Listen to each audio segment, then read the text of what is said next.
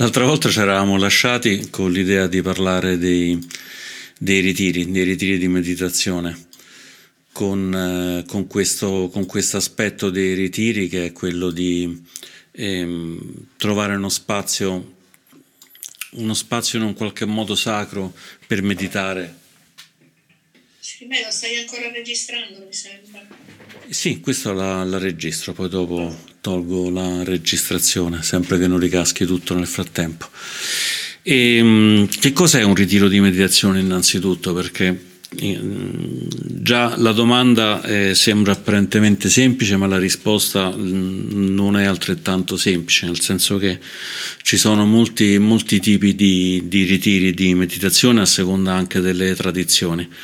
Nella tradizione Theravada, e in particolare la tradizione Theravada della foresta, i ritiri sono per lo più ritiri silenziosi. Sono ritiri in cui si pratica il cosiddetto nobile silenzio, quindi si entra nel ritiro e si sta due giorni, tre giorni, dieci giorni, tre mesi, quello che si vuole di, di tempo in in assoluto silenzio, non è un silenzio chiaramente con la museruola, ma è un silenzio che, che viene, viene, scelto da parte di, di, tutti i praticanti. La maggior parte dei ritiri eh, formali del, della tradizione della foresta, della tradizione della Vada, funzionano che uno entra in un ritiro, spenge il cellulare, in molti ritiri il cellulare o il tablet o quello che sia vengono lasciati all'organizzazione e messi dentro un contenitore, dentro una cassaforte in modo tale che non se ne parli più per tutto il tempo, quindi se si fa un ritiro di una settimana, per una settimana non si avrà accesso al, al cellulare, già questa è un'esperienza piuttosto, piuttosto strana, piuttosto significativa. Se qualcuno della famiglia ha necessità di contattare, chiamerà gli organizzatori e gli organizzatori chiameranno poi la persona qualora qualora ci, sia, siano problemi, anche se questo insomma, viene fatto soltanto in caso di problemi di una certa, una certa ragguardezza. Però insomma il mondo, oltre che far saltare la corrente elettrica, può anche creare di questo tipo di, di, problemi. Quindi si lascia il cellulare, si lascia il tutto, in genere la sera si comincia il ritiro il pomeriggio, la sera si, si mangia con, con gli altri partecipanti, si scambia qualche, qualche parola e dalla mattina dopo si inizia facendo due cose. La prima cosa è quella di prendere i precetti. Parlo dei ritiri chiaramente della lezione buddista in cui tipicamente quello che avviene si prendono i cosiddetti otto, otto precetti gli otto precetti sono praticamente la stessa cosa dei cinque precetti con aggiunta qualcosa in più. I cinque precetti naturalmente sono quello di non, non uccidere nessuna creatura vivente ed è il primo, il secondo è quello di evitare di prendere ciò che non sia stato dato liberamente, il terzo normalmente è quello di e praticare, diciamo, di evitare una condotta sessuale scorretta durante i ritiri, invece, quindi negli otto precetti, diventa proprio di evitare qualsiasi condotta sessuale, quindi tipicamente durante, durante i ritiri non si avrà nessuna, nessuna attività sessuale. Il quarto precetto è quello della retta parola, che in questo caso diventa apparentemente più facile perché essendoci un obbedienza non, non si parla, però possiamo tenere anche conto del chiacchiericcio interno. Il quinto precetto è quello della restrizione da, dalle sostanze che intossicano la, la, mente e quindi riducono la consapevolezza, quindi alcol, droghe e così via. E poi abbiamo invece i precetti che sono specifici degli otto precetti, questi sono i cinque tipici di, dei praticanti laici. Il sesto precetto è quello di ehm, non mangiare dopo mezzogiorno, quindi tipicamente nei nei ritiri di Ravada eh, si mangia come i monaci, quindi entro il mezzogiorno solare, se si sta d'estate tipicamente entro l'una, bisogna aver finito di, di mangiare. E chi chiaramente ha, e questo lo dico se uno già ha problemi di, di qualche tipo di, di salute potrà mangiare comunque, potrà chiedere agli organizzatori di mangiare qualcosa la sera se se non mangiare eh, può creare problemi di salute. Ad esempio per chi ha il diabete questo può essere un problema, per chi magari deve prendere medicine particolari deve mangiare qualche cosa e quindi chiaramente la salute insomma andrà a superare questo, questo precetto. Il settimo... Sì. Scusami se ti interrompo. Al Santa Citarama a pomeriggio ci avevano permesso un pezzo di cioccolato fondente sì. e il tè. Sì, nella tradizione Theravada, eh, quindi diciamo, nella, tipicamente si considerano come e, come, dire, come liquidi, mm, c'è questa strana definizione, anche la cioccolata e i formaggi, quindi spesso, diciamo, ma non sempre, verso le 5 eh, vengono dati dei pezzetti di cioccolata, dei pezzetti di formaggio che possono essere presi per mitigare un po' la fame.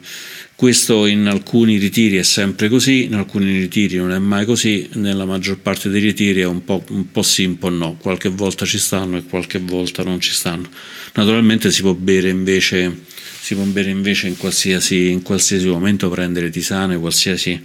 cosa liquida va assolutamente, assolutamente bene. L'ottavo precetto invece è quello di, anzi scusa stavamo dicendo il settimo, il settimo è quello invece di di evitare di giocare, eh, danzare, cantare e così via e di agghindarsi, quindi eh, durante un ritiro non, non sarà appropriato mh, mettersi profumi, truccarsi, farsi particolarmente belli in modo tale da attrarre le altre persone. Questo serve anche per rispettare le altre persone e dargli la possibilità di concentrarsi sul proprio, sul proprio interno. L'ottavo precetto è invece quello, è un precetto diciamo, tradizionale, è quello di non dormire su, su, letti alti, che più o meno significa di non addormentarsi in qualsiasi, in qualsiasi momento dappertutto, vuol dire non dormire troppo, troppo comodi. Quindi tipicamente all'inizio di un, di un ritiro si prendono questi, questi otto precetti, prendere i precetti significa che ci si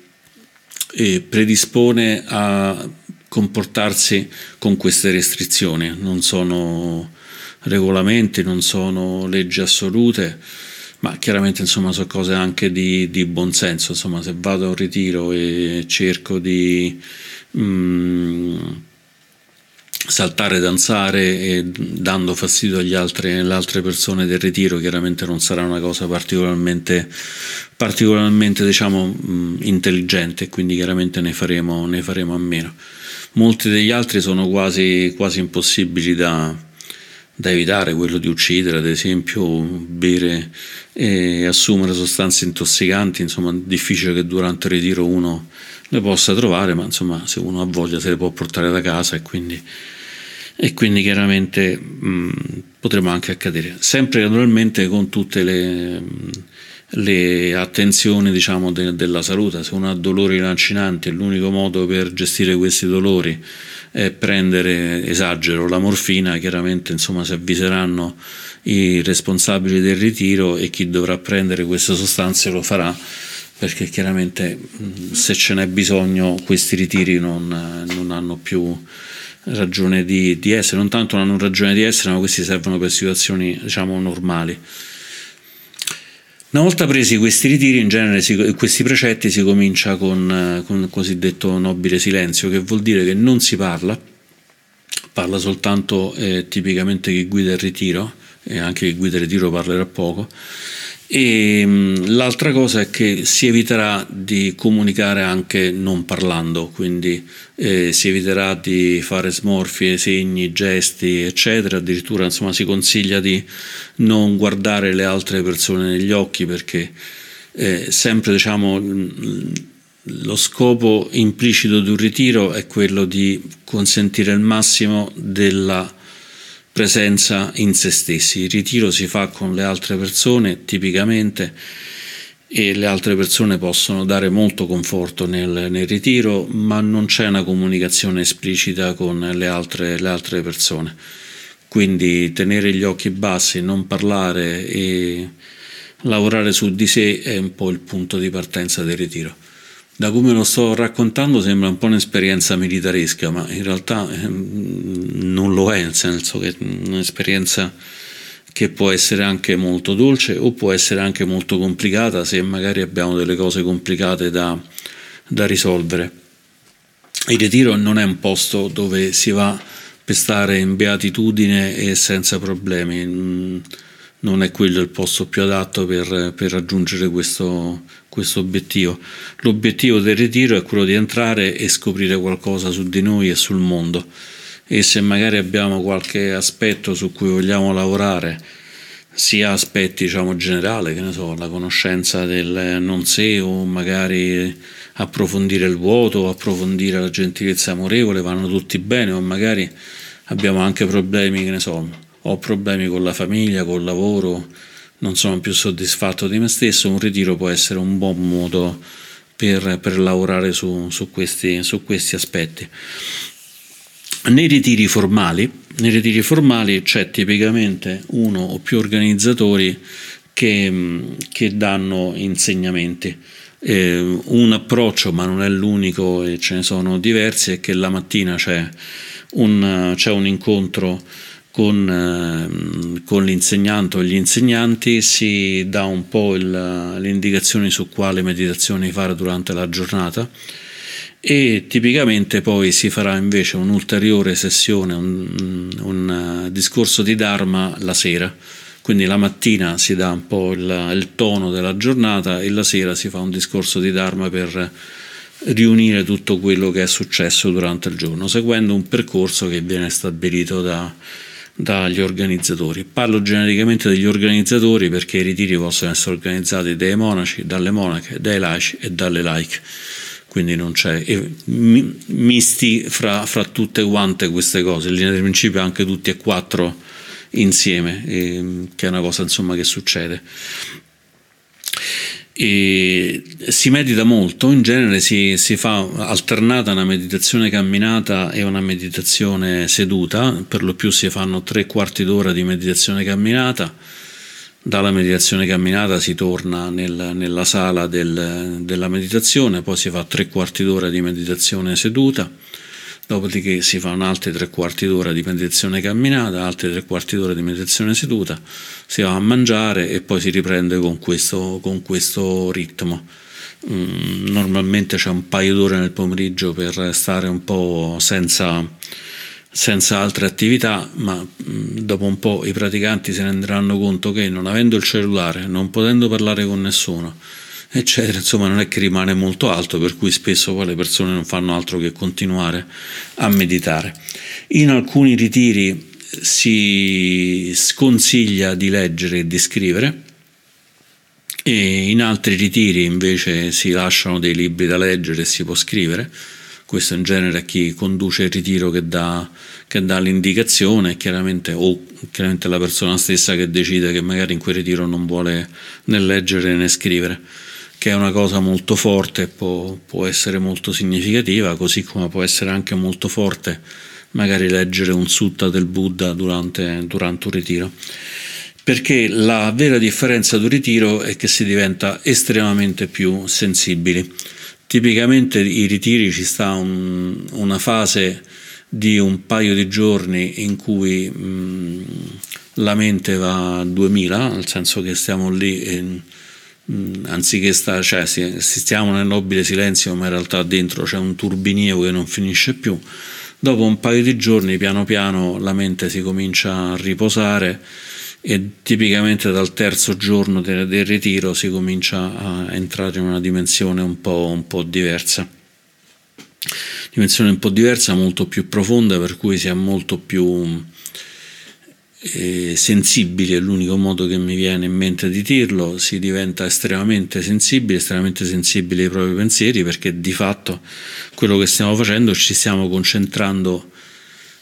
incredibilmente e soltanto sui processi della nostra mente e al massimo i processi del nostro, del nostro corpo, non c'è molto altro da fare.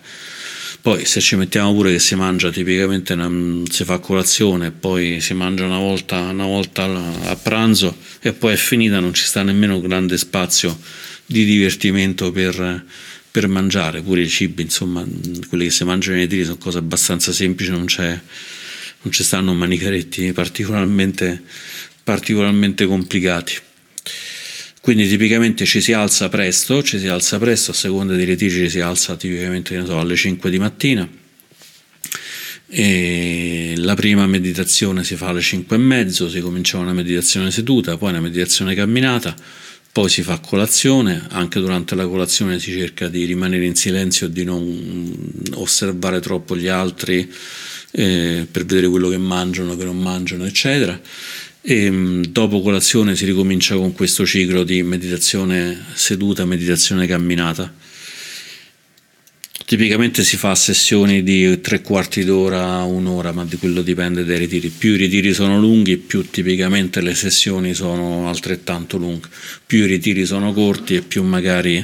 le sessioni sono corte. Normalmente si fanno pochissime meditazioni guidate, ma sono per lo più meditazioni silenziose. Però pure questo insomma un po' dipende, ad esempio a Gianamaro mh, normalmente fa meditazioni silenziose, ogni tanto però introduce delle meditazioni, delle meditazioni guidate e lo stesso fa anche a Gian Chandapalo. Quindi insomma c'è un po' di, di varietà rispetto a questo. Durante il ritiro c'è possibilità di fare domande a chi conduce il ritiro, tipicamente le domande vengono fatte scritte, si scrive su un foglietto e si lascia il foglietto e chi conduce il ritiro può decidere se leggere o non leggere quella domanda e rispondere o non rispondere a quella domanda dopo il discorso di Dharma. E quando non si risponde alla domanda significa o è di interesse soltanto di quella persona? Oppure che in realtà quella domanda non, non porta nessun beneficio alla persona, quindi non, quando non si risponde non è perché c'è disinteresse, ma esattamente il contrario, cioè non avere una risposta è assolutamente una, una risposta. In alcuni ritiri eh, si consente ai partecipanti di fare delle domande a voce, ma questo tipicamente non avviene. E in altri ritiri mm, tipicamente si fanno le domande ma nessuno risponde, ad esempio nei, nei ritiri di Aggianamoro molto raramente uno ottiene risposta a qualche cosa, quindi non, di fatto non, non, ci stanno, non, ci stanno, risposte, mentre ad esempio Gian Ciandaparo in genere raccoglie questi foglietti e poi risponde, risponde alle domande. Si rimane così con questo, con questo, ciclo, con una progressione che dipende un po' dal, dal tema del ritiro, essendo un ritiro formale c'è comunque una progressione, e fino ad arrivare all'ultima giornata in cui si rompe il nobile silenzio e tipicamente c'è una condivisione fra tutti i partecipanti. Mm, terminata questa condivisione, si, mm, nei ritiri di Ravata c'è mm, quasi sempre c'è un piccolo rituale che è quello di far passare un filo da una statua del Buddha a tutti quanti i partecipanti, che è una cosa molto, molto emozionante anche come cosa. E una volta diciamo che si è fatto passare questo filo, poi il filo viene, c'è anche diciamo, una parte rituale che si fa con le candele, l'acqua, eccetera, perché insomma sono il fuoco e l'acqua, insomma sono i quattro, i quattro elementi che vengono riportati, la cera che si scioglie nell'acqua e la terra e così via e poi questo filo viene tagliato, è un filo bianco e si, si lega al, al, polso, quindi uno esce dal ritiro con questo filetto al polso che lo tiene finché non si rompe. E questo qua chiude il ritiro. I, Cose importanti da dire di, di, questi ritiri. Allora, la prima cosa è che il ritiro, anche se si fa in compagnia, eh, è molto, molto però eh, individuale, nel senso che c'è molto lavoro su di sé.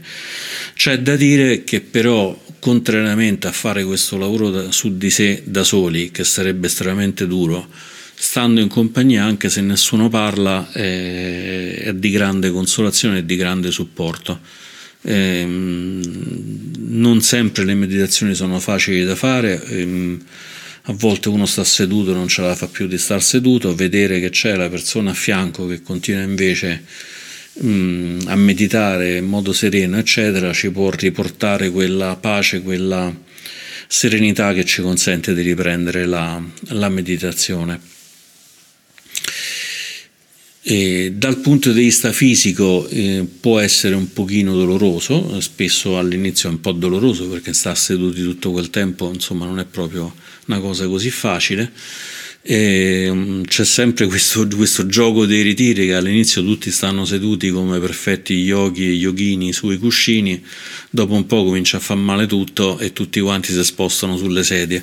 A quel punto tipicamente chi conduce il ritiro ricorda a tutti che magari un po' di dolore si può reggere e di aspettare. Questo perché c'è questo meccanismo strano per cui all'inizio fa male tutto e poi a un certo punto magicamente scompaiono tutti i dolori e quindi bisogna aspettare un po' per passare alla fase in cui i dolori scompaiono. Però insomma normalmente ci sono anche delle sedie perché chiaramente insomma chi ha difficoltà di, di posizione, magari ha problemi di schiena, ernie, mm, e scoliosi e così via, può far passare tranquillamente tutto il ritiro seduto senza, senza nessun problema volendo anche sdraiati se quella è l'unica posizione che si può tenere, non è che c'è nessuna legge stabilita su come si può stare. Se uno sta seduto si consiglia però sul cuscino, si consiglia di rimanere seduti sul cuscino per tutto il tempo, cuscino, panchetto e così via. C'è gente che si porta 12 cuscini, si fa una specie di poltrona, si mette cuscini sotto le braccia, cuscini sotto le gambe, cuscini sotto le ginocchia, quindi si fa tutto quanto questo, questo, questa poltrona mobile per rimanere, ma poi insomma in genere tende, si tende a, a semplificare un po', insomma poi passa tutta quanta questa cosa. Questo per quanto riguarda i ritiri formali, poi dopodiché c'è anche la possibilità di fare ritiri non formali, nel senso che posso andare ad esempio in un monastero, stare del, del tempo al monastero e faccio la vita del monastero. Questi mh, non sono ritiri formali perché normalmente non c'è il nobile silenzio e non c'è nessuno che guida la pratica, sono momenti in cui uno può decidere di eh, approfondire dei temi in particolare su cui vuole lavorare ed eventualmente può chiedere supporto ai monaci o alle monache del, del monastero a cui con, con, cui va a fare questo ritiro informale. E questo nella tradizione della foresta è particolarmente facile da fare perché basta, basta chiedere se c'è spazio per dormire e si può stare un tempo qualsiasi da, da pochi giorni a pochi anni, anzi a molti anni, senza nessuna difficoltà, senza pagare niente, senza nessun obbligo di fare qualcosa. L'unica cosa, ma questo vale anche per i ritiri formali, tipicamente c'è da fare qualche lavoretto, qualche cosa, qualche cosa per, eh, per il centro dei ritiri o per il monastero in cui si partecipa. Non so perché mi mettono sempre a pulire i bagni, ormai sono diventato un professionista della pulizia dei bagni, quindi e quindi insomma l'ultima volta eravamo, eravamo in tre, c'eravamo io, un professore americano universitario e un altro informatico cingalese, tutti quanti molto intellettuali tutti quanti a pulire i bagni con molta passione e con molta soddisfazione di pulirli, fra l'altro devo dire. Alla fine anche se parlavamo molto poco perché durante i lavori di necessità un minimo per coordinarsi si parla, alla fine eravamo diventati un team molto, molto efficace. E, e, quindi si fanno questi lavoretti e poi il resto del tempo uno fa quello che vuole, può, può leggere, meditare, andarsene nella natura, fare qualunque, qualunque, altra cosa perché in realtà il ritiro se lo sta organizzando, organizzando da sé, non essendo un ritiro formale, non c'è un tema da seguire, non c'è nessuno che, che guida che guida la cosa. Sì, Michela giustamente dice che Karma Yoga, sì, praticamente la, è questa attività di, di, di, di praticare facendo, facendo qualcosa di, di, utile. A casa uno cucina per la famiglia e magari lì appunto sistema tutto quanto. Intanto saluto Elena che sta andando, andando via. E, ehm, L'altra modalità ancora è quella di farsi i ritiri da soli, nel senso che uno può benissimo chiudersi dentro casa oppure andarsene, se uno ha una casa a mare, una casa in montagna, oppure prende una tenda e se ne va da qualche parte e se ne sta un giorno, due giorni, tre giorni, quello che vuole, completamente da solo, seguendo, seguendo il, proprio, il proprio percorso. Questa è una cosa da fare Mm, per periodi superiori al giorno soltanto perché è una pratica molto consolidata perché non sempre nei ritiri le cose vanno tanto facili quindi stare insieme può significare che se uno ha problemi eh, un certo tipo c'è sempre qualcuno che può dargli la mano, se sta da solo insomma diventa più, più difficile. È sicuramente un'ottima pratica, una pratica io devo dire che da, da quando ero ragazzino ho praticato, ma va fatto con una certa, con una certa prudenza una certa prudenza. Ci sono anche dei, dei, ritiri online che si fanno sempre col principio di chiudersi da qualche parte dove, dove non, non, si viene disturbati dal resto della famiglia, dove non si disturba il resto della famiglia, o magari si riducono al minimo i contatti con la famiglia e si può fare questa, questa forma di ritiro online, che io onestamente consiglio poco perché insomma un ritiro è è particolarmente importante perché consente un forte approfondimento su di sé, se poi si mischiano parole eccetera e diventa più, più complicato. Una cosa importante di ritiri è che si possono avere intuizioni profonde, ma può darsi pure che non arriva nessuna intuizione profonda, quindi l'idea che uno va a ritiro e si illumina non, non, non funziona. Ma devo dire anche che la mia eh, carissima eh, maestra eh, Giambo Di Pala eh, più di una volta ehm, l'ho sentita dire che se uno si fa, parliamo di ritiri di 10 giorni, se uno si fa due ritiri da 10 giorni, questi sono così tanto trasformativi, dice lei che poi uno si fa due ritiri e poi va a insegnare. E questo era il suo punto di vista, quindi magari non ha raggiunto l'illuminazione, ma quel tanto che gli consente di insegnare almeno diciamo è l'auspicio di a Giambo di Pala, eh, è una cosa che, che, accade. Ora, insomma, che ci sia questo automatismo due volte e poi vai con il diploma da insegnante, non so quanto sia, quanto sia vero, ma insomma sicuramente è vero che sono, sono cose molto importanti per chi li fa. E si finisce il ritiro e si scopre che il mondo è veramente strano. Mm, bastano una settimana, mm, dieci giorni, ok, per scoprire che il mondo è veramente diverso da come l'abbiamo lasciato. Sembrano tutti matti appena si esce fuori dal ritiro. Sembra che tutto il mondo vada a 2000 all'ora e noi stiamo andando come, come lumache. Poi se uno deve pure prendere un aereo, deve passare dentro un aeroporto, non vi immaginate che sembra di essere finiti veramente dentro all'inferno dantesco per tutto quanto questo rumore, pubblicità noi ci rendiamo poco conto della massa di pubblicità che ci viene somministrata ogni istante e la quantità di immagini pubblicitarie che vediamo, dopo un ritiro ce ne accorgiamo benissimo, invece diventiamo molto più, più sottili. Questa cosa non dura, dura per un po' e poi dopo scompare, verrebbe da dire fortunatamente scompare perché altrimenti non si campa più. Rimane però diciamo di fondo la percezione che eh, alcune cose del mondo sono veramente illusorie e quindi uno prende anche le pubblicità e tutte quante queste distrazioni con un pochino più di distacco, questo anche molto tempo dopo, dopo il ritiro. Una volta che stavo con Aggiamba Giro, che è il, l'abate del, del, monastero di Sumedarama in Portogallo, sta sopra Lisbona, un po' sopra Lisbona, sarà un posto fantastico dove eh, capitale mondiale dei surfisti, una cosa del genere. E, mm, parlando insomma mi stava chiedendo chi fossi che non fossi e mi ha chiesto quanti ritiri hai fatto? E io ho detto perché scusa che cioè, te basi sui ritiri per definire la persona e ho risposto certo che sì. E ho fatto vabbè. Per cui ho fatto quindi gli ho detto ritieni che i ritiri siano molto importanti? E lui ha detto certo che sì. È vero che fra i monaci questo è abituale come cosa perché mh, mm, i monaci si definiscono in base ai vassa ai ritiri invernali che hanno fatto. Un monaco diventa anziano quando ha fatto 10 vassa, 10 ritiri invernali. Quindi tra monaci è normale che si chieda quanti ritiri, quanti ritiri uno abbia fatto.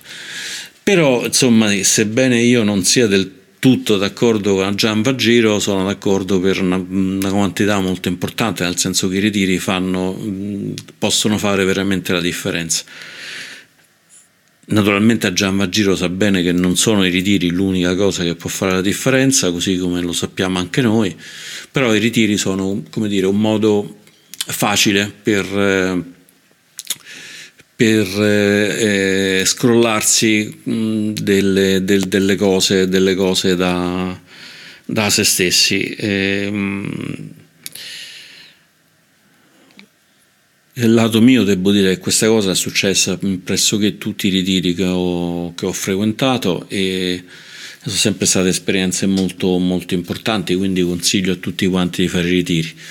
Tipicamente uno non fa ritiro perché o si spaventa del silenzio o si spaventa del cibo e tutte e due le cose non sono in realtà un problema, nel senso che il silenzio ci si abitua dopo, dopo pochissimo e il cibo ci si abitua altrettanto pochissimo, un po' perché non è che si fanno sollevamento pesi o si va ad arare i campi a mano durante, durante il ritiro, quindi non è che serve chissà quanta energia e poi in realtà si scopre che mangiando a colazione e a pranzo si sta bene tutto, tutto il giorno, quindi non è un grosso, un grosso problema. Quindi non, non, lo, non, lo, considerate un problema né il silenzio né il cibo perché di fatto non lo so, non ho mai visto nessuno che ci avesse veramente problemi per il silenzio o per il cibo. E I ritiri sono, parlo di quelli formali, sono strutturati in modo tale da aiutare i partecipanti, cominciando con cose più semplici e passando progressivamente a cose più, più sottili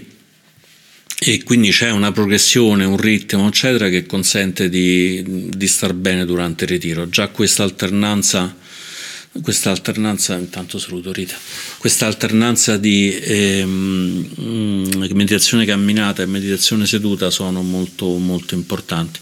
Poi tipicamente dove si fanno i ritiri per lo più sono posti molto belli, quindi c'è anche un po' la natura che aiuta. Quindi il ritiro formale è fatto tutto quanto in modo tale da aiutare il praticante, quindi grossi problemi non ce ne sono. Se qualcuno ha problemi, mh, nulla vieta che chiama da una parte gli organizzatori, gli organizzatori e si fa aiutare per quello che serve. Insomma, gli organizzatori chiaramente stanno lì apposta per per organizzare. I ritiri molto grandi ci stanno tipicamente dei volontari che danno supporto, sempre presenti, che, che possono, possono, aiutare in qualsiasi momento, anche se e, ad esempio si, mh, si, entra in stati particolari e così via, sono tutte persone molto esperte e quindi capaci di, di aiutare, quindi c'è molto supporto.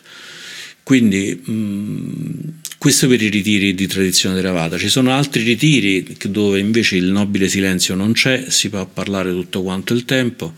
e mh, si fanno magari anche delle esercitazioni, delle cose, ok, e questo spesso capita ad esempio nella tradizione tibetana e sono anche quelli molto utili, eh, sono utili mh, su dimensioni un pochino diverse rispetto a quelle dove si pratica il nobile, il nobile silenzio. Anche parlando uno può praticare una specie di nobile silenzio interno, quindi diciamo di parlare solo quando veramente serve e di controllare attentamente ogni parola che dice, quindi anche non è un nobile silenzio pieno, ma è una cosa che ci assomiglia moltissimo questo, questa parte del, del, del, controllo, quindi anche nei ritiri in cui si parla insomma si può ottenere si può ottenere questo grande beneficio. Poi naturalmente dipende da quello che facciamo, se andiamo al, al ritiro ci mettiamo tutto il giorno a chattare sul cellulare, a chiacchierare, a sentire la, la partita alla radio e così via, insomma il ritiro non ci porterà nessun beneficio o ce ne porterà poco. Se lo facciamo con devozione, in particolare devozione alla nostra, alla nostra pratica, allora il ritiro sarà sarà assolutamente, sarà assolutamente utile per noi. E quindi io direi che posso concludere qua.